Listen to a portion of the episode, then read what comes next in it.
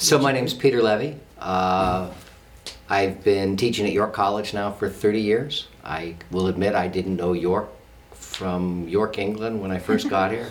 I grew up in California and then went to college in New York and then settled there. I actually live in Baltimore, so I come up every day.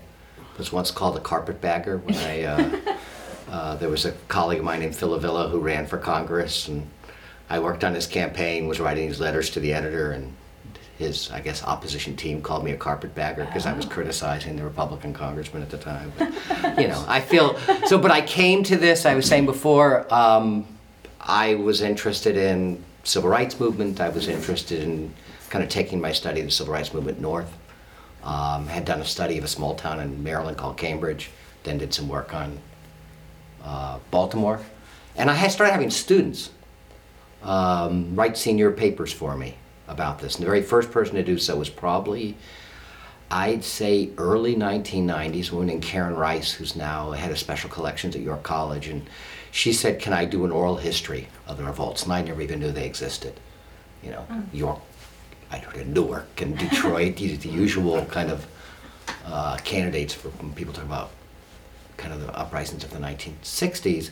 But she said she had to do it anonymously, that she felt too scared to give the names of the people she was going to talk with. And I think she was largely talking with former members of the Newberry Street Boys. Yeah. Though she had been a jazz singer herself, so she was interesting. She had uh, access to both the black and white community, which is, I think, is somewhat unusual in lots of communities, actually. Yeah. Um, and that was the first I heard, and then I had a couple other students who did it probably post the Charlie Robertson trial. You know, so I really don't.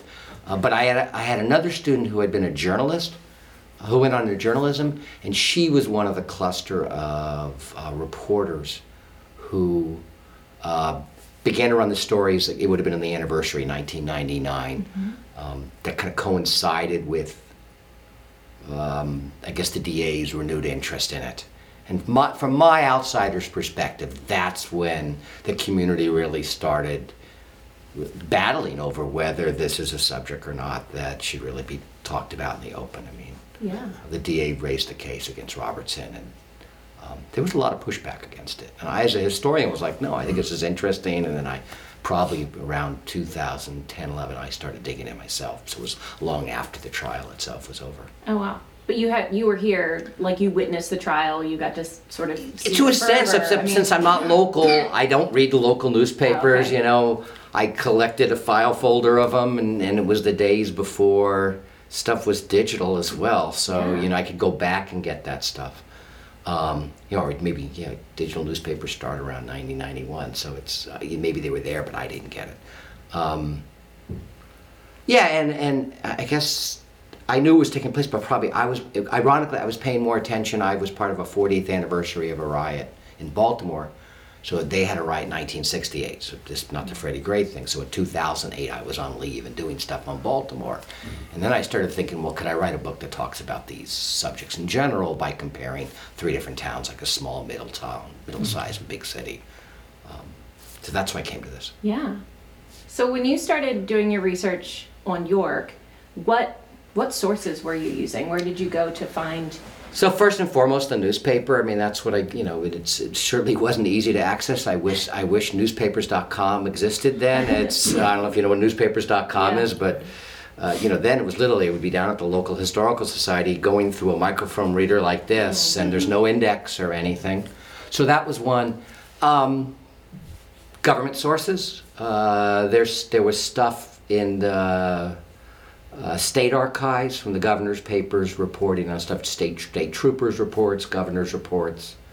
Um, FBI stuff was pretty useless. Yeah, I saw there was a big deal because it got unsealed recently, right? Or in the pa- and Yeah, I don't think the Lillie Belle Allen stuff doesn't mean much. And then for me, the other source was um, the trial transcript. So I had the, I mean, I would argue probably my stuff of York, the main thing I had was you actually had these, by then, the trial transcripts, which are a mess to work with. It's like 12 DVD, 12 DVDs, literally with no index, or so you're just kind Oh. of going through it. But I mean, you're having the testimony of, of, of people, and from my perspective, that's as good as it gets, Yeah. actually. You know, because you're having people say stuff. Now, not everything's talked about because it's always got to be around the case itself.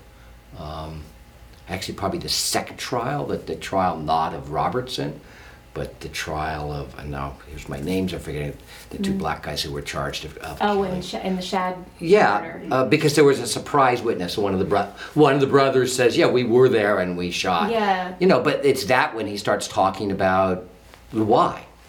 Um, there were some oral histories, both that I did, but then I also uncovered. York College had this long oral history project, uh, but they'd never really been cataloged. They're hard to find and Yeah. stuff like that.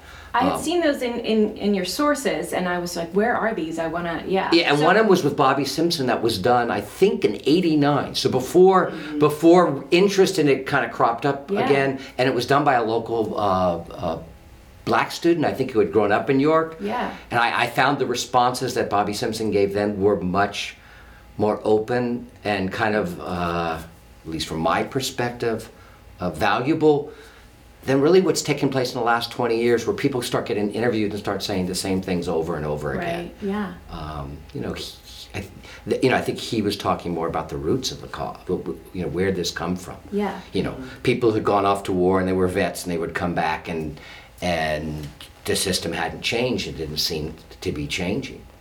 Um, yeah, so I found that was I found that you know just those stuff like that confirmed what I had seen in other cities. There was nothing new here, but it was nice to have Yeah. kind of a, a person who was involved and at the time. And even 89, Bobby Simpson wasn't what he would be later on in the community. Yeah. Kind of a leader of the black community who I think was a little more reticent to talk. At that point, that yeah. point, yeah. Yeah. So, well, and I guess that's, um, I mean, maybe if you can take us through sort of your research, n- not just with York, but at, you know, in comparison to these three cities and what was going on across the country and how that, you know, sort of got us to the point where we are now. Jim Jim McClure, you know, talks about he has his sort of formula, right, about systemic poverty and racism plus uh, well, I don't even remember what his formula was, but uh, you know, this plus this equaled the, you know, kind of the riots. But Yeah, so I probably agree with Jim. So, I mean, there's, there's a general kind of sense that comes right out of the Kerner Commission report of 1968 that we were a country that was two societies, um, you know, one black, one white, and then just like one chapter after another that goes over um, whether it be housing, police, uh, job opportunities, um, education, all in which we had unequal societies. I think what was missing with that formula, the thing that I had some colleagues who helped me with this, uh, it, it still made a sense that there were these problems and then they just exploded. Um, and here's where I had the hardest time with York.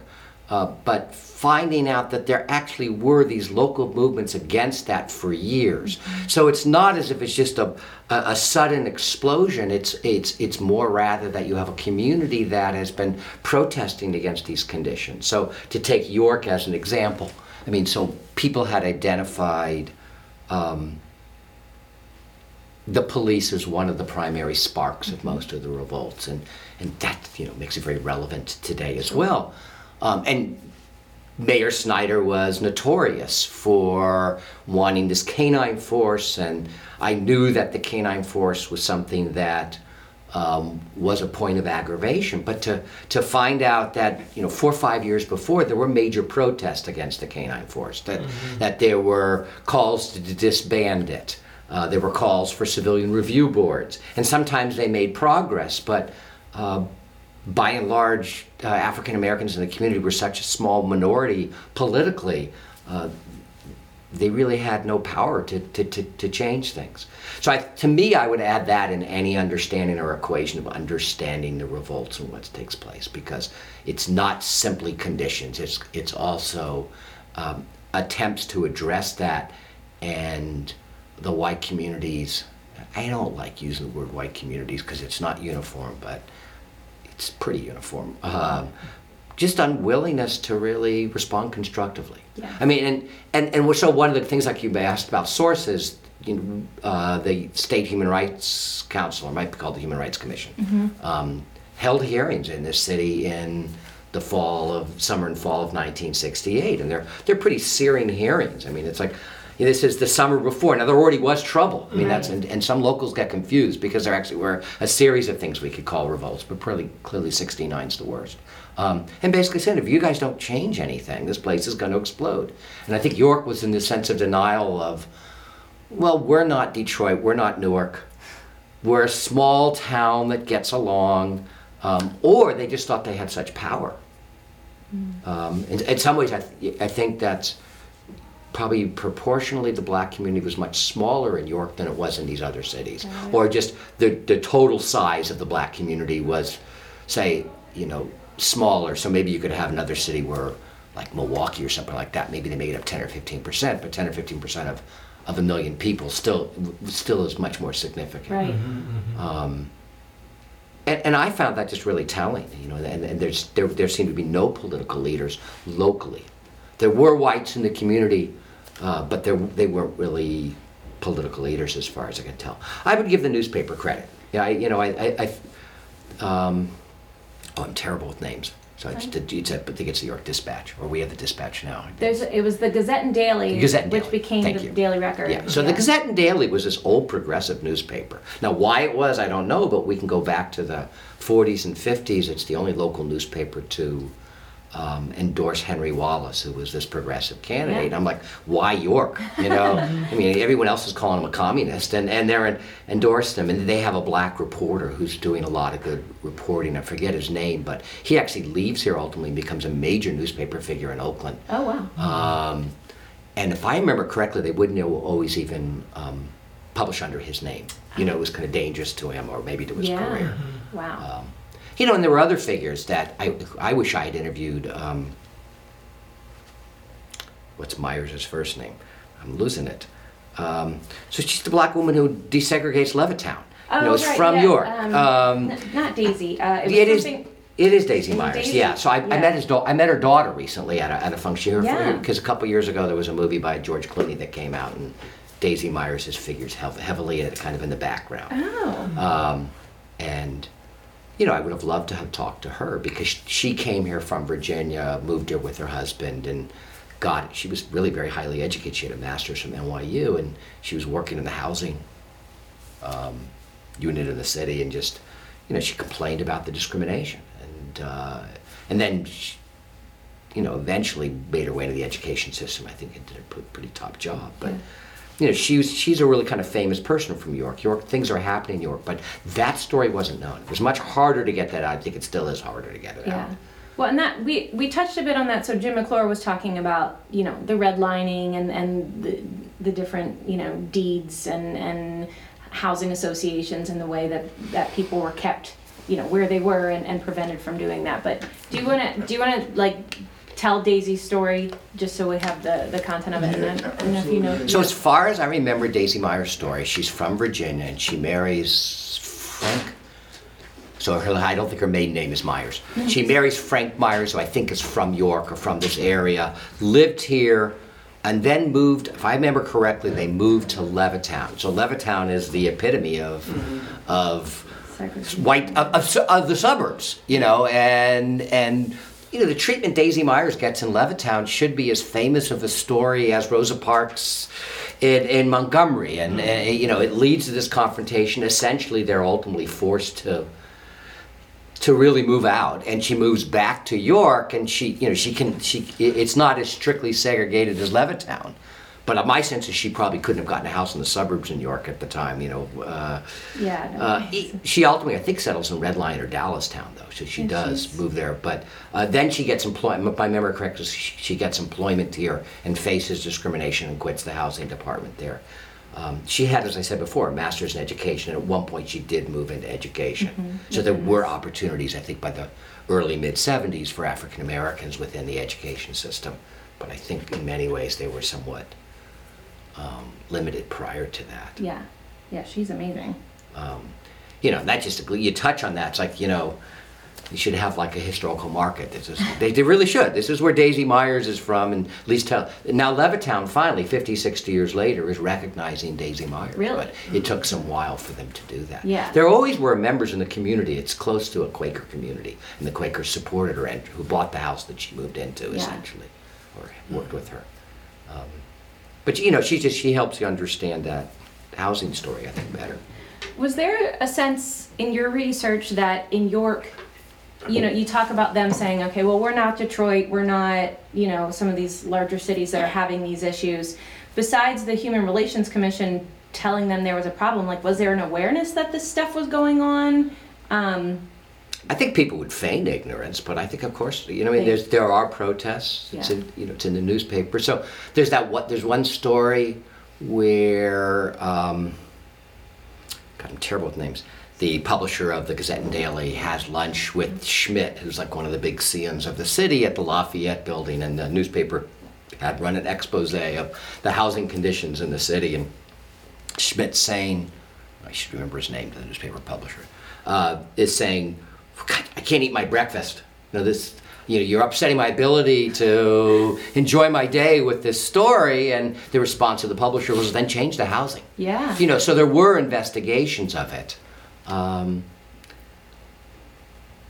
when I did oral histories,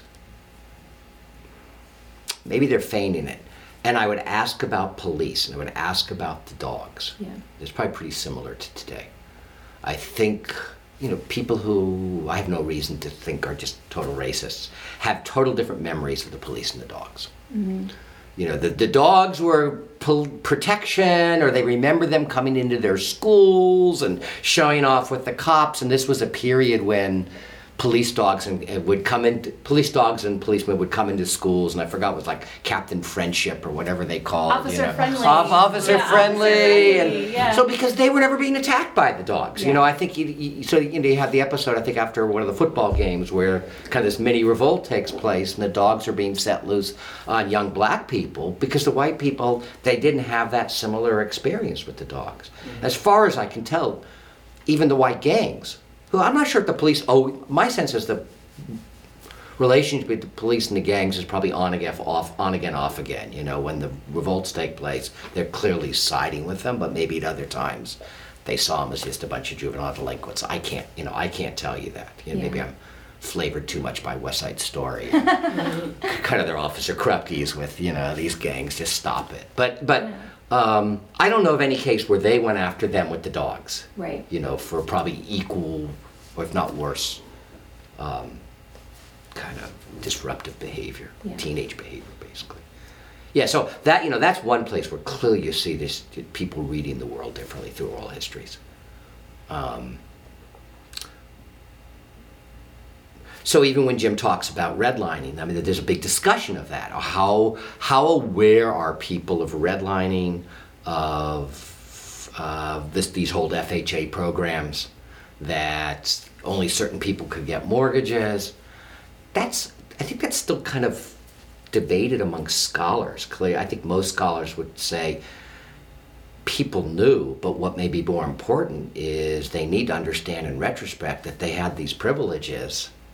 And what they've tended to do instead is naturalize these differences and say, they, they, they just say, well, blacks lived in poor areas and they come up with these cultural explanations rather than there were these policies.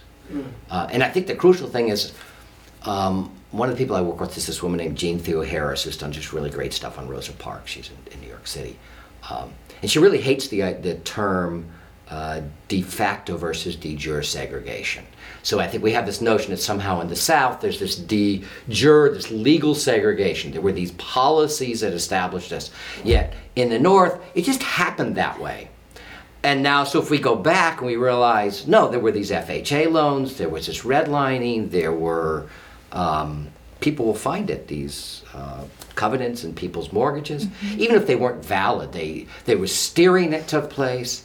And I also like to talk about it both in terms of what I call omission and commission. There's things you do, there are policies you are doing, but there's also things you're not doing. So the community knows there's housing segregation, knows there's job discrimination. What are the leaders doing to try to overcome that? If we really believe like all citizens should be treated equally, we need we need laws to try to um, make everyone be treated equally. Yeah. So I, sometimes the omissions, is, you know, it's happening, and we just kind of come up with these other explanations. So her view is she's actually edited a book called "The Strange Career of the Jim Crow North," because Jim Crow always existed in the North. Doesn't mean it's exactly the same as the South. Yeah. Um, I mean, if I were to be really controversial, and I was in a paper after I wrote this book, um, So lynching is becoming something people are looking at pretty seriously all over the country. I don't know if you know Bryan Stevenson, this guy who does the book. The movie just came out about him. Um, God, a Simple Justice. Uh, but so he's got this um, lynching. That's not what it's called. Okay, it's a memorial and museum in Montgomery. It's incredible. It's the best museum you can go to in the country. I'm telling you, really incredible place. and so in the museum, because they don't want to be vicarious, um, they have a pitcher, wrong word, a jar with the dirt of where every lynching took place in America. But at this point, it's just Southern lynchings. We know lynchings took place of African Americans in the North. I would argue Lillie Belle Allen's was a lynching. You know, that, that's, that's what her sister said. Yeah. Um, yeah, it was a white mob, and people knew. And then it was covered up. Um, there's a woman who's done studies of lynchings on the eastern shore of Maryland and says, you know, if we look at the memory of lynching, the black community's memory of a lynching and the white community's memory of lynchings is totally opposite. The whites there, they forget about it, they don't talk about it. And for the black community, it's it's it's riveted and it's because that's what it is. It's a moment of terror meant to scare people. Yeah. And so if we go back to kind of Charlie Robertson stuff, the black community is saying, yeah, let's look at this. And the white community is saying, no, let's not look at this. Um, and I think the white community's response to the verdict in the Schaad murders is, oh, we've finally, finally got justice. And at least a good- a good part of the black community is saying, no, we didn't. We didn't. It was an unfair system. Charlie Robertson had high representation. You know, he, he, and, and, and on top of it, why did it take so many years to even get him in the court in the first place? People knew they were electing this guy mayor. That's Well- that's one of the things I was going to ask you because we um, kind of like what you just said. So like they knew this had happened and this was talked about for years, but still became mayor. Like no matter what the past was or anything like that, they let it go and then just decided like okay, yeah, we're going to pick this guy.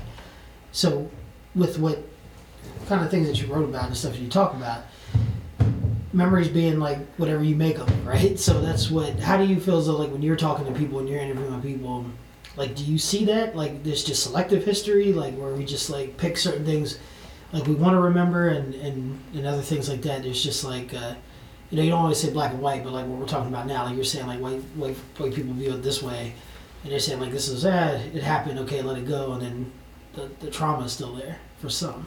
Yeah, I, I,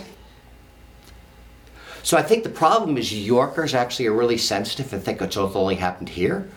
I mean, the, York is just an illustration of what's taking place across American history in lots of communities.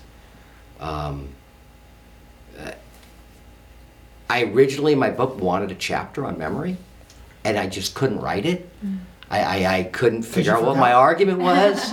I couldn't figure out what my argument was. Uh, and I think, you know, so one of the questions, you know, because we're in a period like where all of a sudden, for example, civil rights history is, is gigantic. The, I think it's awesome that the African American History Museum in Washington, D.C. is like, you have to get tickets to go, it's so popular. Um, back in Montgomery, I am certain that the government of Montgomery wasn't excited when they say we're going to have a lynching memorial. It is turning that city around. Literally, like, probably if we were to get together with kind of the Scions of York and say, what we really need to do is we need kind of a museum of northern racism, and it should be in York. Not because York had it worse than other cities, but because, you know, why not? You know, Yeah. Gettysburg had a battle, and Lancaster had, you know, James Buchanan or something like that. And, you know, just why not? It's on the trail, you know. Yeah. And, um, I don't think there'd be that much support on, you know, I, I, people don't really want to talk about the traumatic stuff. I mean, it is trauma. Trauma's hard to deal with. The white community doesn't want to talk about it. They would, they will, let's be boosters. Let's only show the good, the good stuff. That came out right from the moment I first started this book, which was 40 years ago almost, when I went to Cambridge, Maryland, a town I had never heard of. And the first person I interviewed was the state senator, a guy named Frederick Malkus. If you've ever been down to like the Eastern Shore and driven across the bridge, you drive across the bridge with his name. So this guy was like a bigwig for 40 years. Is why would you want to peel that boil back? Why would you want to do this? Why would you want to talk about something that's uncomfortable? Where the black community was much more comfortable talking about, actually not so much the right they had, but um, th- this vibrant civil rights movement that had existed in this city, and they wanted that story told. And now, it's like that's coming out. Harriet Tubman has a museum about her now. There's some Gloria Richardson. I think yesterday was Gloria Richardson Day in the state of Maryland. Maybe we should have Lillie Belle Allen Day in the state of yeah yeah in the state of state of Pennsylvania. Or Daisy Myers Day in the state of Pennsylvania. Um, Well, and that's really interesting too because I've only ever heard it framed as, you know, the riots, but never as like York's civil rights movement. Yeah. It's never it's never presented through that lens through that lens, you know? and I have to be careful because you know I tried to use the word uprising, in the Uprising, title. Yeah. bec- and revolts. I fall back into riots because it's just a language Well, and people that's what they- use. But I, yeah, but I, I here. would, I'd actually prefer not because I think once again riots make it like this, this single spontaneous moment rather than part of a continuum. Yeah. Yeah, ri- Like ri- lots- riots just like sound lots of- reactionary yeah. rather than revolt sounding like, not just reactionary, but it sounds like, re- to me, revolts have a purpose. Yeah. Whereas Yeah. riots are Well, just an like, uprising Yeah. has that, you know, metaphorical. Mhm. I mean, Yeah, so one of the other colleagues I, I, I, I work with is a guy who's looked at uprising internationally or revolts internationally. So if I said to you the name like the the uprising in Warsaw or the revolt in Warsaw, they understand, well, this was an uprising kind of the Jews in this ghetto before they all got decimated by the Nazis. And people don't see it as, oh, a bunch of kids go through the street and start looting, building, building, burning buildings without any reason whatsoever. Right. Yeah, oppression. That's Yeah, what I yeah. looking for. It's like Yeah. a kind of oppression. Yeah. Yeah. And it is a continuum too. And, and, and you all thought that's it, what comes afterwards. I think the other problem is so often we, we get this image of, of the first time I taught a civil rights course. So, you know, I'm still the, I'm still getting educated, okay? My students are still educating me. Uh, so this was 19, mid 80s, late 80s. And I taught a course in Rutgers, at Rutgers, Newark. I was teaching there at the time. And we kind of got to the very end of the civil rights course. Uh, and I said, let's talk about the, the, the Newark, and I called it riots. And some student in class, it wasn't me fortunately, said, well, why did the blacks burn down their own city? And you could still see the scars in Newark of their 1967 revolt. Fortunately, the black students in class said, well, wait a second, you know, and started talking about it. Um, but I think even that argument has been accepted by parts of the black community as well, without interrogating why that took place. And there was actually a moment in New- uh, Newark after the revolts where not all life fell apart. In fact, blacks began to gain political power. Blacks began, they actually stopped um, a medical center from being built, which would have been further re- urban redevelopment, which, which would have displaced even, even more blacks. And they make the argument that much of the violence, if not a lot of it, came from the police.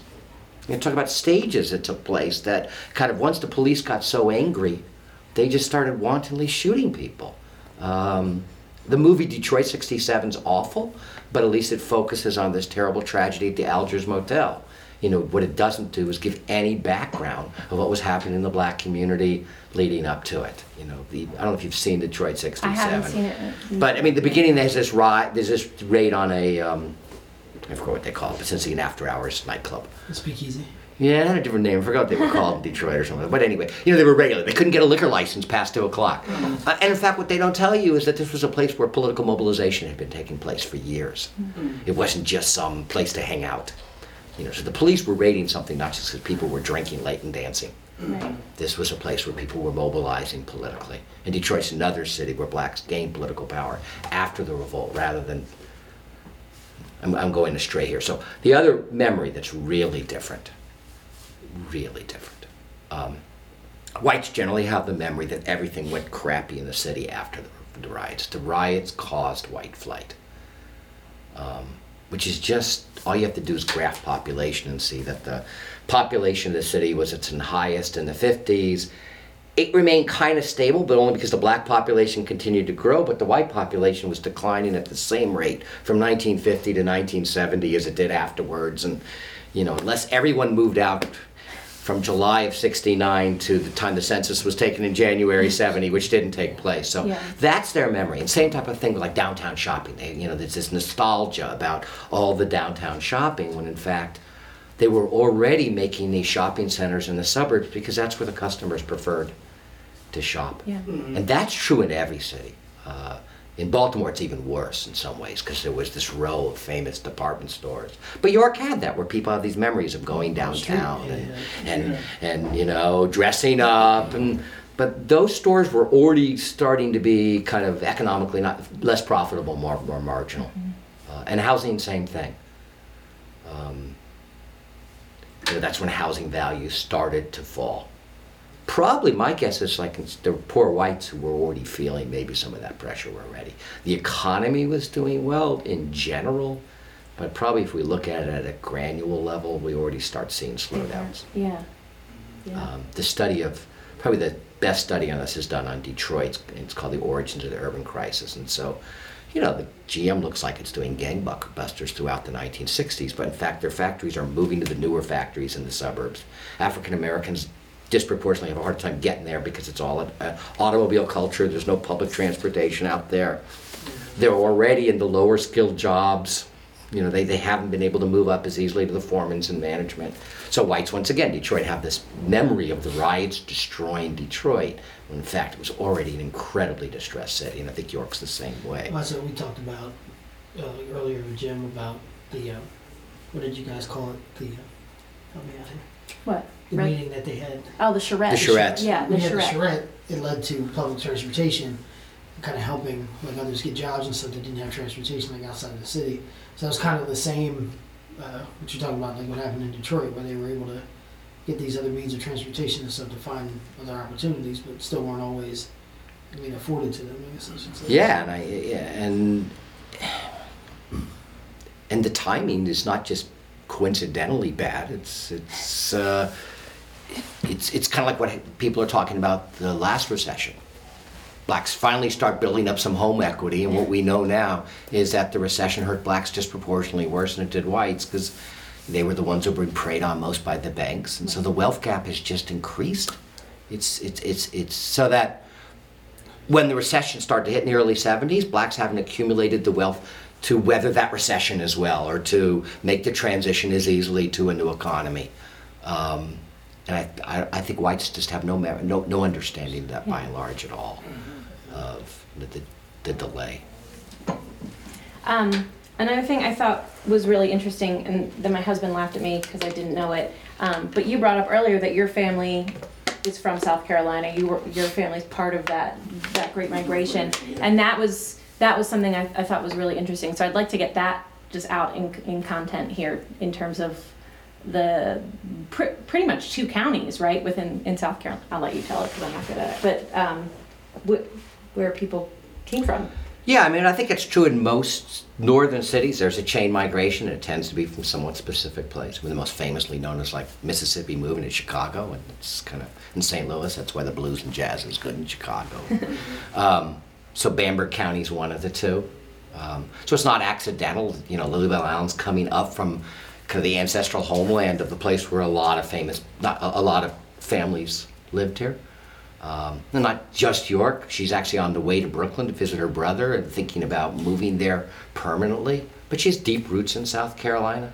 So you know, so I start off with that story because it just it just kind of like to me grabbed me and said, "Start this way." You know, there's these famous lynchings in South Carolina, two of the most famous in American history. I just learned yesterday that Orson Welles actually had a famous radio radio program about one of about one of them. I didn't even know about him. I knew that Woody Guthrie had written a song about it, but um, this guy Sergeant, Sergeant Woodard, who who was blinded by the sheriff um, as a veteran right after the war. Oh. So there's a famous one in the 20s, and there's a famous one right after the war. So technically, it's not a lynching. He's not killed, but he's a veteran, and some white takes exception to that. You know, you're in your uniform and blinds him, and the sheriff gets off you know, and then to come to a city and then essentially have this with maybe these expectations that things are better in the north, and the conditions really aren't that much different. Um, yeah, so I don't, I don't know what else. I, I think maybe my guess is that that probably, uh, to a certain extent, helped the African American community have greater deal of resistance. You know, you, you so you know, there is a sense of community within the African American community. It's not just people coming from all over. I mean, this is a story of any migrant group. I mean, when my grandfather died at, I don't know, age 92 or 93, my dad was out of the country and I had to go, um, you know, help take care of her. And she still remembered her husband, moving her to the Polish neighborhood. She was Jewish Polish, but that was like, no, wrong neighborhood, you know. She wanted, and ultimately within two years, it was, you know, she had 13 brothers and sisters and cousins around. You know, I, I think that was part of the strength that I wish I knew more about. I think Ophelia's doing an incredible job of recapturing that history. You know, and interesting, she's an outsider, you know. Yeah. Um, evidently, you guys are doing the same thing. You know, kind of recapturing that history and saying there was a there was a community. They built churches. You know, within schools there were. You know, these, this group, the players that used to do performances, Yeah. and there were probably tons of other things that, you know, I don't know about. That you know, if, if I had another 20 years to write the book, I'd probably spend more time doing that because I think that's really crucial too. Yeah. Had you done much um, on the what is that the Codorus neighborhood? Is that what it's? Yeah, not as much. Yeah, Okay. not really much post. Yeah. Yeah. I had um, I watched a video uh, just maybe last night or two nights ago. I had no idea there was um, there was a, a, a black neighborhood in Manhattan called Seneca Seneca Park or Seneca Hills that was decimated to build Central Park. And it was, you know, at that point in Manhattan, everyone was living in lower Manhattan. And, you know, due to that systemic racism and poverty, people started moving north and they created i mean they had schools and churches and and uh, they did an archaeological dig to show that they had nice pottery and pipes. And so it wasn't you know some shanty town kind of neighborhood. This was a middle class thriving not only black neighborhood but then um, they were able to show that other immigrants moved in and there were interracial marriages and it was sort of this experiment in, in hmm. integration and then when it came time to build central park they just you know they were like this area gone and you know took it out to, So to this is like 19th century stuff. yeah Yeah. yeah, Late, but early 20th. watching that reminded me I, I had no idea that there was a neighborhood over there at, at Bance Park and Yeah, so I think there were two that were kind of taken down for renovation. Well, not renovation, urban yeah, renewal. yeah Um, I knew so yeah I did that I one- don't know how. I mean, so that when people talk about it, they talk about a sense of community. Everyone knew everyone in the neighborhood. It's easy to see it as nostalgic, but I think there's a certain degree of truth about that. You Yeah. know, and and people married each other, went to school together, and so you disrupt that, I think that has an impact. And that, I mean, that there at College in Penn is essentially would have been the border of, of where that neighborhood was, right? And that's where a lot of that, un- I mean, Kind of the where the unrest. divide was. Yeah, Well, essentially, there were t- two African American communities. That was one, and then over on King Street, I believe there was a, a cluster as well. okay. Um, I mean, so it's not evenly dispersed. I mean, so I can't remember whether I included it, but I have got a really bad map of the racial geography Oh, in York, yeah, and, and I can't remember whether I was able to include that in there. I don't think so. I had that somewhere else. Um, it's actually, I had a student try to do this GIS map, and he didn't do that good of a job of it. But um, I can't do that stuff. But uh, but it was, you know, it's there's really a, a so like Newberry Street. It's there's a there's a racial divide there. Yeah, But just as importantly, there's whole parts of like West York and uh, and and kind of way down on Market Street where it's it's it's virtually all white as well, and then the suburbs particularly, it's very very pronounced, yes, yeah, and that's true pretty much everywhere. yeah. I mean, I live in I said Baltimore. I actually live in Baltimore County, which is today probably one third of the county's African American. I think probably half the schools are, but not 1968. I mean, it was. It's. A, I don't know if you know anything about the area down there. Baltimore County is like this horseshoe around the city. Yeah. Yeah. When did they draw those lines? uh, it's actually even earlier than that. I mean, I, people even within the city, that these this, this city is still very segregated. Yeah. So when you come back now, um, 'cause you said like you travel back and forth every day, so you're here every day. What do you feel, you know, the with the divide, and you see like the, I guess like all the businesses opening up downtown and, and those types of things. They feel they're trying to, trying to welcome like all aspects in. Do you still feel like the divide's still there, or You know, I, I was part of a panel, I think it was part of a three part panel that Jim McClure and some other people were putting together, and we were focusing on housing. Mhm. Um, and I know Dominic DelliCarpini is very interested in kind of looking at the issue of housing to the point that he's got this cluster of students, and we're going to, or he's going to, I might go on when I'm going, like some road trips to maybe similar towns to kind of see how do you deal with this housing, housing problem. So I think there's probably some well-meaning people. I just don't know if there's a model out there for how do you you want economic development and do without just displacing people. Mm. And we know we need to get to that model. It, you know, this, the solution to a city is not let's just revive business and move all the people who can't afford to live there anymore. I grew up in San Francisco. People don't realize San Francisco once had probably 15, 20% African American population. I don't know if you've seen the strange movie that came out called The Last Black Man in San Francisco. It came out last summer. It's worth watching. really oh, weird yeah. film. You know, it just, it just, you know, whole black communities just have disappeared in San Francisco. I don't think that's the model we want at all. Well, we Yeah, New talked- York's the same way. we were part of a group um, talking about like realigning different businesses. And it was like if you kind of don't count the downtown area, there's really nothing else like outside of it, like anywhere else. Um, Commerce or business wise, you mean? Yeah. yeah. So there's just all like everything in in the city. It's kind of just like right where we're sitting and within a mile, like this way or this way. Um, and that's kind of we, we talked about like people maybe feeling some exclusion from certain places and that because of the crowd and the atmosphere and that. Do you think that still creates like a bigger divide as far as like even financially or? Yeah, I mean, I think that's the old problem. Of, so once again, I'll come back to Baltimore. What I know of Baltimore, you go to Baltimore, people go to the Inner Harbor, and you know, a lot of good that did to the neighborhoods of Baltimore. Baltimore's 200 different neighborhoods. It didn't filter out to East or West Baltimore. Yeah. You know, so you can have this. So- You know, so in the best of all possible worlds, York will eventually be like an Inner Harbor and will attract visitors, and it will look like this gleaming city, but in fact go not a mile. In No, it's- Baltimore, it's you just just that need to we go were- 15 we were blocks. just Yeah. there uh, May something like that. Yeah. We went to the Edgar Allan Poe house, and it was just funny because where it's at, and you're just you're in the city, like you're you're right in it, and then you walk, you know, four blocks, and then the harbor's right there. But you're standing in the middle of the project. But you're, so you sta- you're, look- literally, Yeah. yeah, you're literally in right. the projects, and if Yeah. you do like this, you can see the harbor from the, from, the, from the street. But there's nothing in between, like you said. So and it, it- it's an incredibly divided city. The, the only thing it's, and I don't know York's racial geography as much, is the gentrification in Baltimore actually has by and large taken place in white neighborhoods. It just so happened that the white working class used to live from the waterfront. Uh, so I don't know if you ever saw The Wire, but the second season of The Wire is on Yeah. Locust Point. yeah, It's all white. It's all poor. There's even there's even references to these condos that they can't afford, and still all white by and large. White gentrification. Maybe there's some middle upper class blacks moving there, but in fact, the nicest housing in the city is probably what's called Druid Hill, which is closer to the zoo. Yeah. But it's not. now. it's not by the water, and people want water right now. But um, I also think there's kind of this mindset of kind of white young people they don't want to move in there either. There's probably some displacement taken around Johns Hopkins Hospital. I mean, that may be the one exception, but by and large, it's toward the water, which had historically been the white community. So like Um, Fells Point so, and Canton. so insofar as communities get affected, you know, so beyond just the downtown, because there are communities that are doing well.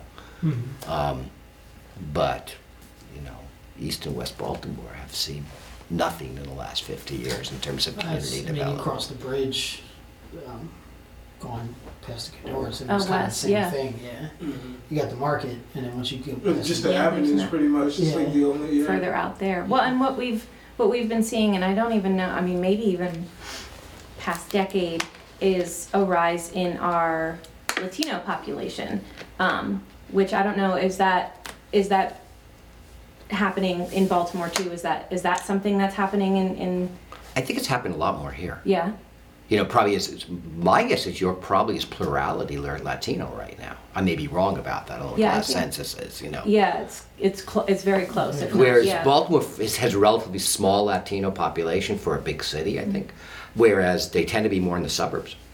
You know, kind of the inner suburbs of cities, is my understanding. yeah Um, I have a colleague who's Peruvian, uh, and he has an apartment in Prince George's County outside D.C., and it's very similar there. So there's large, large Latino population in Prince George's County, which is, I think, the largest African American suburb county in the country, um, where whites won't touch that. You know, kind of. He, he's, he's a great place. You know, it's a lot of vibrancy, Yeah. new young businesses. I mean, I actually, I, that to me, that is the story that's still untold about York, which is the Latino story. Um, historically, to me, cities are doing well if they're attracting migrants. And so, even in terms of housing, this is where I'm kind of divided. What happens take place in housing? Probably York, like Baltimore, the problem is uh, not that there's not enough housing. It's probably we probably have fewer houses now than you did 50 years ago. You know, places have fallen down or into disrepair. Yeah. And there's a lot of evidence that denser neighborhoods are safer. There's a famous study of Chicago, like the biggest killer in Chicago was a famous heat wave. And it found out the neighborhoods that were dense, people didn't die because you knew your neighbor and everyone knew. And it was kind of the neighborhoods that had abandoned buildings on them and people didn't walk out and they didn't feel safe. It's Or, like Malcolm Gladwell's broken window theory. Yeah. Talks about, yeah. Huh? Mm-hmm. Yeah. you know, and so that, yeah, and, and if you go back to your old sense of community, you know, if, if you had kind of a community and people were living all together and they weren't out in their cars, and but it's not even just the broken window. So Jane Jacobs is probably the most famous urban person, and you know, she, she was so against urban redevelopment and and this idea of having cities with big avenues and things like Lincoln Center. She wanted she, i think you know if you've ever been to europe her image is these small european villages where you, know, you got your market there and this and everyone knows each other and that sense of community. Um, how we do that in a place like york i don't know I- i'm trying to find american cities that have done that successfully they probably are out there in you know pockets we don't if we think of it at the community level rather than the city level we need to find out how they've done that Yeah. you know there may be certain anchors So is that so? What are you working on now, or what are you? What are your focuses I now? guess I'm interested. So I actually, I, I writing a paper called "Who Killed Ralph Featherstone." So uh, there was this famous black radical A. Brown, and he was to be tried for inciting a riot in Cambridge, Maryland, but the trial had been moved.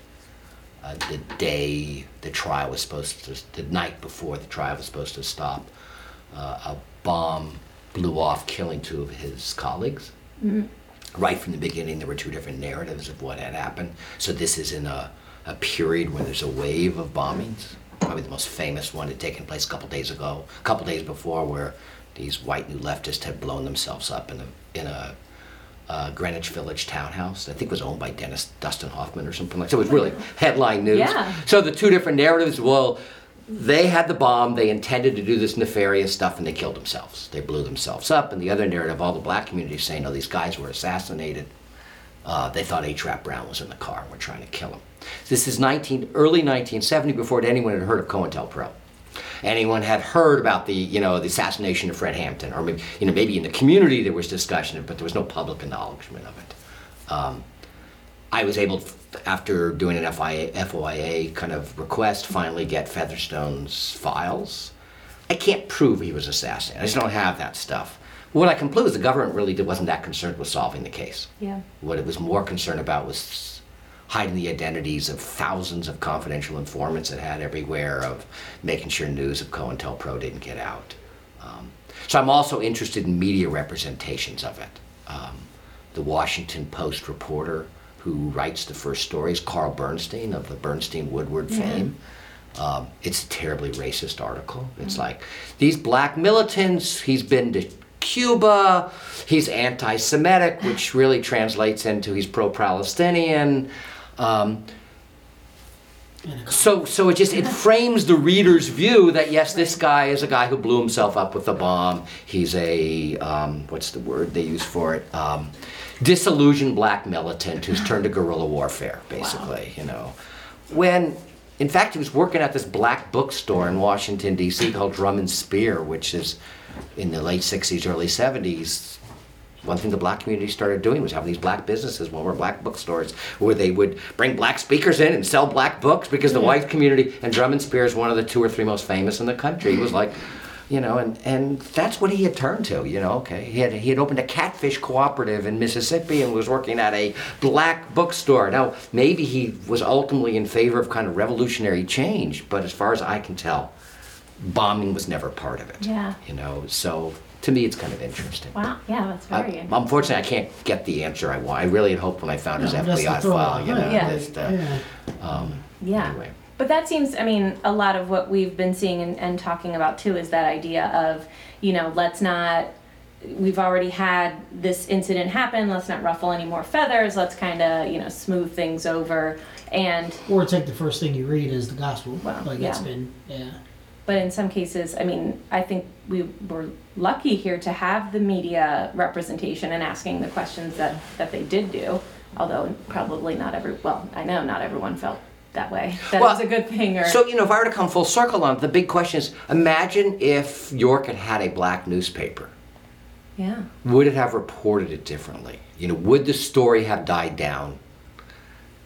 You know, would we have more of a history? As, as good as the Gazette and Daily is, and it's in financial trouble by the end of the 60s as well. yeah, You know, and, that, and we got to think about that kind of, it's not just the newspaper and the publisher, but kind of the p- political economy of publishing, you know, of what, of what news gets told.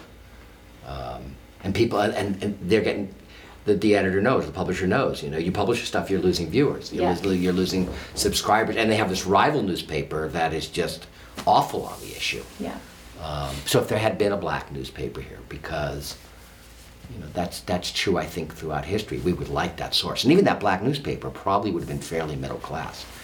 You know, it, it, it wouldn't have been a black power advocate newspaper, but it would have been more sympathetic yeah, to, I, I, I think, um, the militants in the city. It wouldn't have portrayed them as as the way they were at the time, yeah, and probably 40 years later when the trial comes up too. I think. Um, I don't know the politics of your That's- community at all. But yeah, yeah, I don't know if it's that good. Mm, yeah, Uh, that's fair. Um, yeah. But I, don't- I, I think that's pretty common, and you have to ask this: what are the structural No, and reasons? that's- that's why why I city asked- politics? They're fighting over yeah, this and de- that's- that's why I kinda decreasing asked that pie. Earlier Yeah. was like you know knowing like what all happened, and this I hate to say it because it was even framed yesterday in a basketball reference, but it's like you die and be a hero, you live long enough to see yourself become a villain. Was Oh. it was in the Batman uh, film, and that's kind of what uh, happened to him um, in a lot of ways, where it was like he outlived his heroism for what he was built up to. You know what I mean? Yeah. And that was kind of um, uh, taken out of context because we talked about like things that he was credited for, like the baseball and a lot of the big economic rise of downtown. But then it was like come to find out that was actually the next administration and everything. But they always acted like he got the ball moving. So Robertson, you're Yeah. talking about. Yes, Yeah. yeah, yeah, and um, and that's where we said like you see a, a town like this, and then people's just thinking of just for just not wanting to think about those things, and you know you elected this guy who many in the black community always knew that he was involved in some way. And just because I like to talk, so I'll just end with this then. Yeah. Kind of. thing. So I think the problem is I don't think the focus should just be on him. No, it's not. I mean, I, I, I It's definitely not. to a certain degree, I think the view that maybe one of the reasons it, they didn't go after him then is because it would lead to um, an understanding that it wasn't just Charlie Robertson. He wasn't just some rogue cop.